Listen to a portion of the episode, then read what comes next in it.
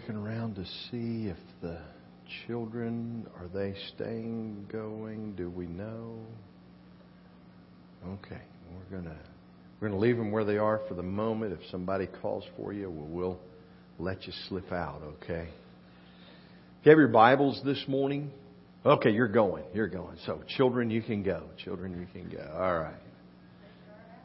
Yeah, they're thrilled about that, right? So, if you have your Bibles this morning, and uh, you would turn with me to the New Testament book of James, all the way over near the end of the New Testament scripture, uh, the book of James. I want to share with you a message this morning entitled, Is Your Faith Genuine or a Knockoff? Is your faith genuine or a knockoff? Kent Hughes writes about a cartoon that was in the New Yorker magazine. And it showed a large sign in front of a large cathedral church, and the sign read, The Light Church. 24% fewer commitments. Home of the 7.5% tithe. 15 minute sermons. Boy, what a deal, right? 45 minute worship service.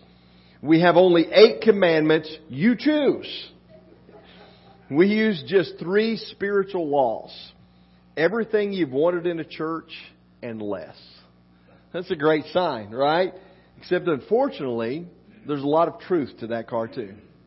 Unfortunately, it's an accurate picture of many people in the world today that are looking for a light church, a light faith, a light commitment, in the passage that we're going to be studying today, James is asking each of us a question. And the question is, is your faith genuine? Is your faith real? How can we know if our faith is a real faith or if it's a light faith or a knockoff, if you would? So let's go to James and we're going to begin reading together today in the second chapter. And we want to pick up in verse 14. James chapter 2, beginning together in verse 14, says, What use is it, my brethren, if a man says he has faith, but he has no works? Can that faith save him? If a brother or a sister is without clothing and in need of daily food, and one of you says to them, Go in peace, be warmed, and be filled, and yet you do not give to them what is necessary for their body, what use is that? Even so, faith, if it has no works, is dead, being by itself. But someone may well say, You have faith, and I have works. Show me your faith without your works, and I will show you my faith by my works. You believe in God, that you believe that God is one, and you do well. The demons also believe and shudder. But are you willing to recognize, you foolish fellow, that faith without works is useless? Faith without works is useless.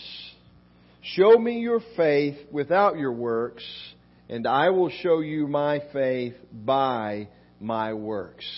Here is the argument that James states for us in this passage of Scripture. He writes, if someone says he has faith.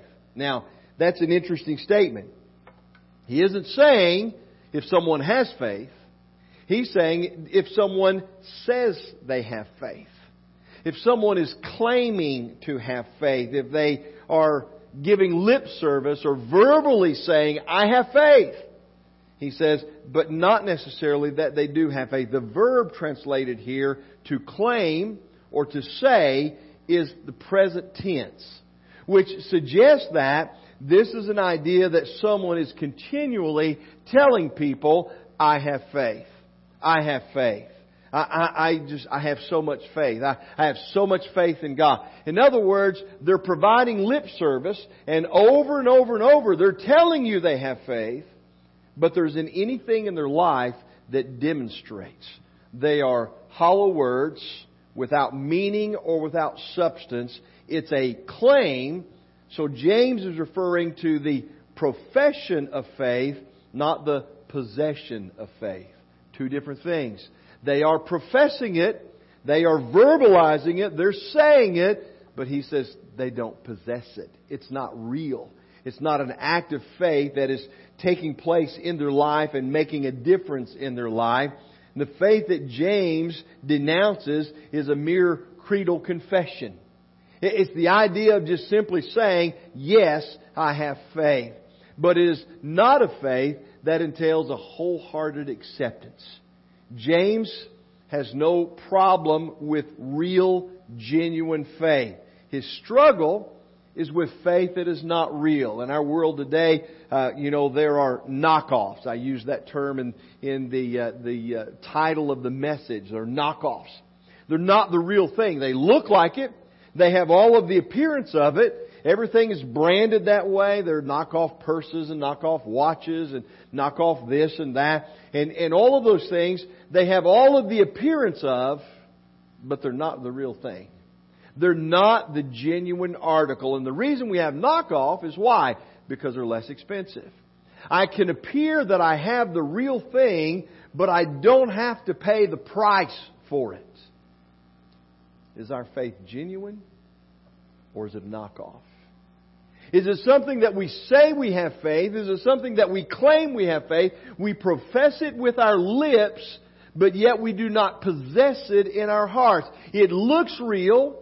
We go through all the motions. It appears that we have faith, but it's a cheaper knockoff version. It's not the real thing. It's not genuine. We haven't paid the price for that faith. And James is struggling with people who are saying, I have faith, and over and over they're trying to convince us that they have faith by their words, but yet their actions are not genuine.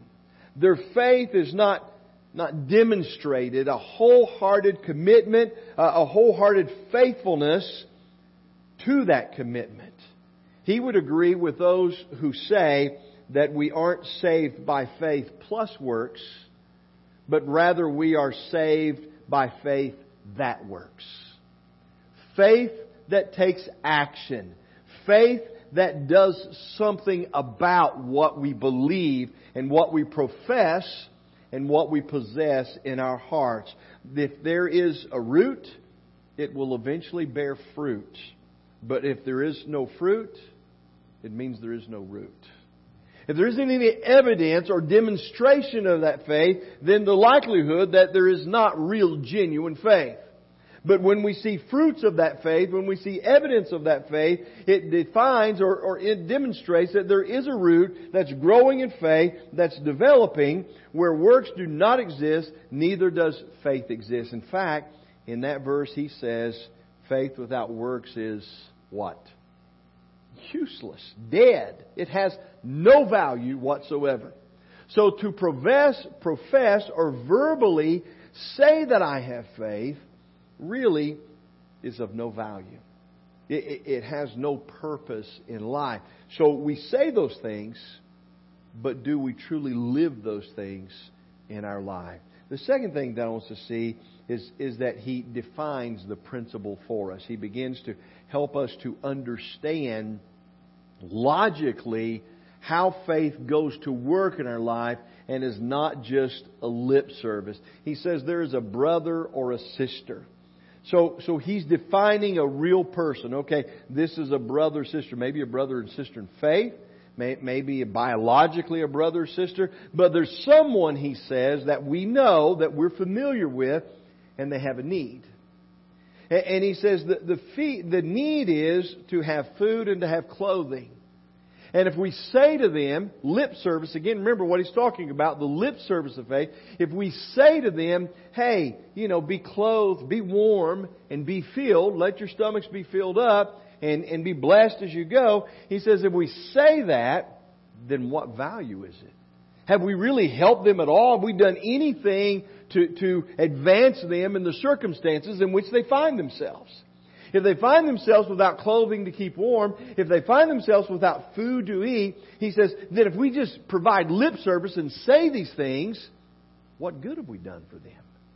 What, what have we accomplished in their life? What, what have we accomplished to help them and move them in the right direction if we haven't taken any action.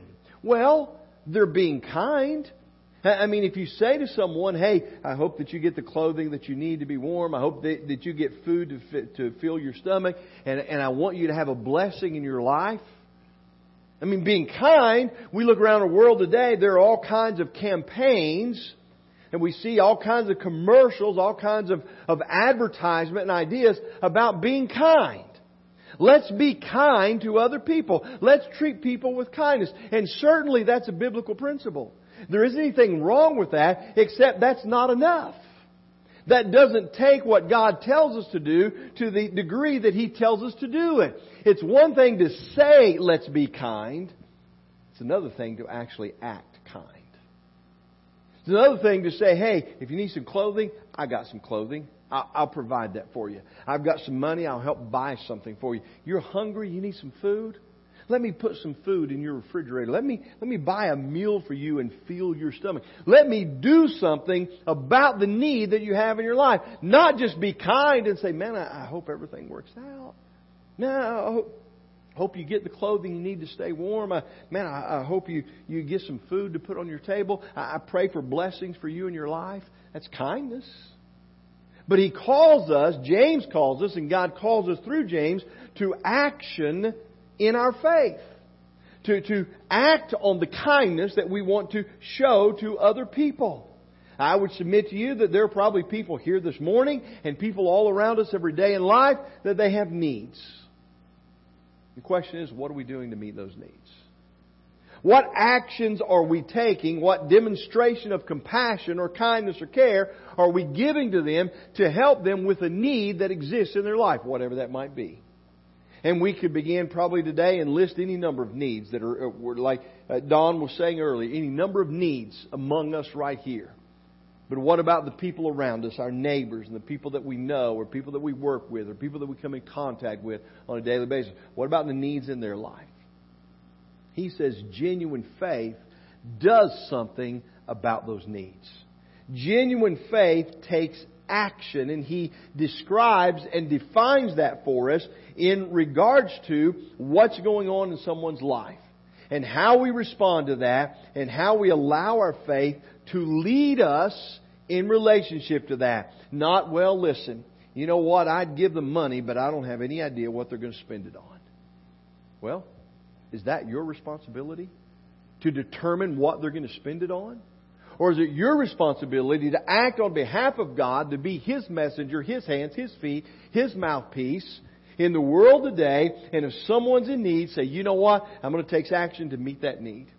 And, I, and, I, and I'm going to pray that God will bless you in that, and, and I hope that it will, will meet the need that you have in your life. And then trust the Lord. Lord, I, I did what you asked me to do. I provided that which you asked me to provide, and now I'm trusting you that you're going to use that in a positive way in that life. Whatever they spend it on, that's not my business. You've called me to be kind to people and demonstrate that kindness through the faith that I have and to do something about it. And so I'm doing something about it, and now it's in your hands. It's not in my hands anymore. I, I don't control all of that. I don't say, hey, listen, I'm going to give you this money, but you can only spend it for this, this, and this, and that's it. Okay? Now, if you feel that way about things, then probably the, the thing that we need to do is to take an action to say, you need food. I tell you what, I'm going to go buy a bunch of food and bring it to your house. Here it is. Okay? If you're concerned about the, financially what someone's going to do with money if you give them money, then there are other ways to address that. But don't just do nothing in our lives because we're afraid of what someone might do with what we offer to them. Do something. Be active.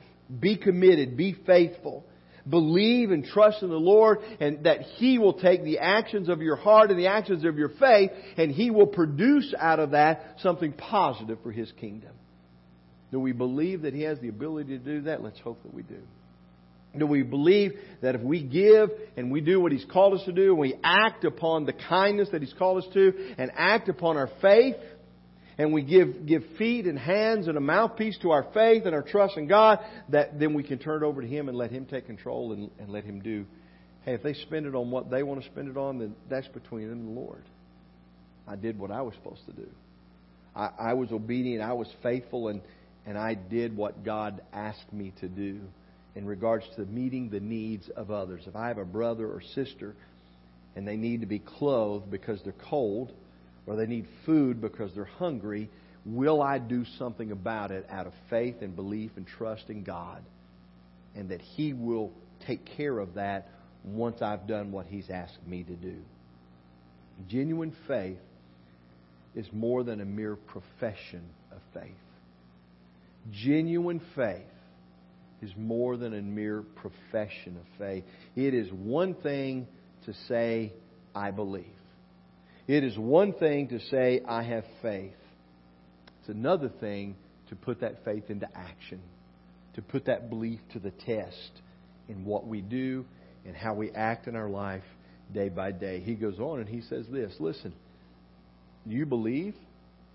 You believe that God really is God? You believe that He is who He says He is and He'll do what He says He will do? That's fantastic. Even the demons believe. He says, You see, it's just mere belief is not enough. They believe, they're demons, they believe, but they believe and they fear and tremble at Him, and they're going to do what they can to, to go around Him and to draw people away from Him, but they believe. They believe He is who He says He is. They believe that He'll do what He says He will do. And He says, Is that all that we have? Is that it for us? He said, The demons do that. There's got to be something more to our faith. There's got to be something, uh, more substance to our belief and our trust in God. Genuine faith is more than acceptance of the creed or just lip service. It's more than, yeah, I believe that Jesus Christ is the Son of the living God. And that's it. Is there anything that goes with that? Is there anything that, uh, of substance that backs that up? That, that demonstrates and communicates that to the world so that they can know and recognize and understand that your faith is genuine and real. You really do believe and you really do trust in God. Third and final thing is this the conclusion that he draws. And, and his conclusion is that faith does not evidence itself outwardly, is not genuine faith. If faith does not demonstrate itself outwardly, evidence itself outwardly, then he said it's not real faith. It's a knockoff. It's a light faith. It's yes, I want to believe in God and trust in God enough that, that I don't have to go to hell. But I don't want to believe in God and trust in God enough to do something about it in my life. I don't want to be forced to take an action. I, I don't want to make any type of commitment. I don't want to be, be genuinely kind and, and concerned about others. I don't want to do those things. I want just enough faith to say that I believe that Jesus is the Son of God and that He's the Savior of the world. I want to say that because I want the salvation that He offers so that I don't go to hell. But I don't want to do anything. Hey, I'll show up for church on Sunday. I'll put a little bit of money in the offering plate. But that's as far as I'm willing to go. And James' conclusion that he draws from understanding that is that that is not genuine faith. That's a knockoff. It's a light faith. Because there's no commitment, there's no follow through, there's no evidence of that faith in my life and the life actions that I carry out. And so then he does this. He says, Let me give you two illustrations. He said in, in the Old Testament scripture, there was this guy named Abraham, verses 21 through 24. And he says that Abraham was willing to sacrifice his son Isaac. Not just willing, he didn't say, oh yeah, if that's what God wants me to do, I'll do it. He took action. He did something about his faith and his trust in God. His, his son that was the inheritance, his son that was the future, and he did what? He, he, he packed up the donkey and he got the firewood for the altar. And he got the knife to sacrifice his son. He got the rope to tie him up. And they went to the mountain that was designated and then they built the altar. And, and they, they took the wood and they had the wood and they took his son and bound him up and put him on top. He took action. He just didn't say, oh yeah, I believe God is who, who he says he is. I believe he'll do what he says he's going to do. I have faith in him. When God called him to do something, he took action. It would have been one thing to say, oh yeah, I'm willing to sacrifice him if I need to. I, I, I would give him up. I, w- I would take his life if that's what's necessary. But he didn't do that. His faith took action.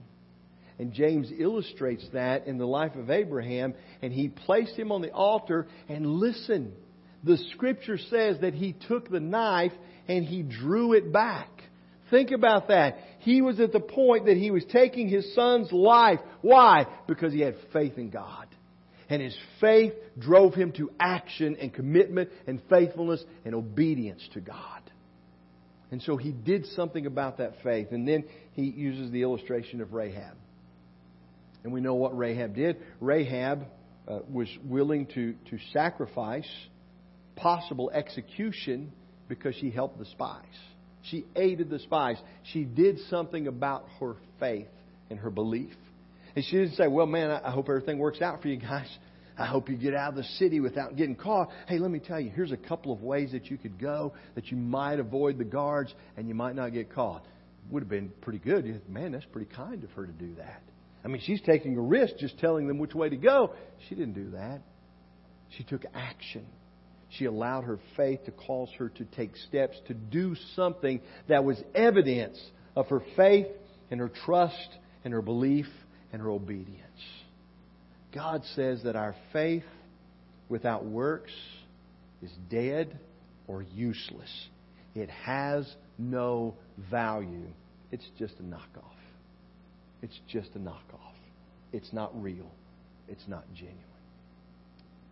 Back uh, when I was in Bible college, and that was a long time ago, long time ago, I met a man by the name of Rich Mullins.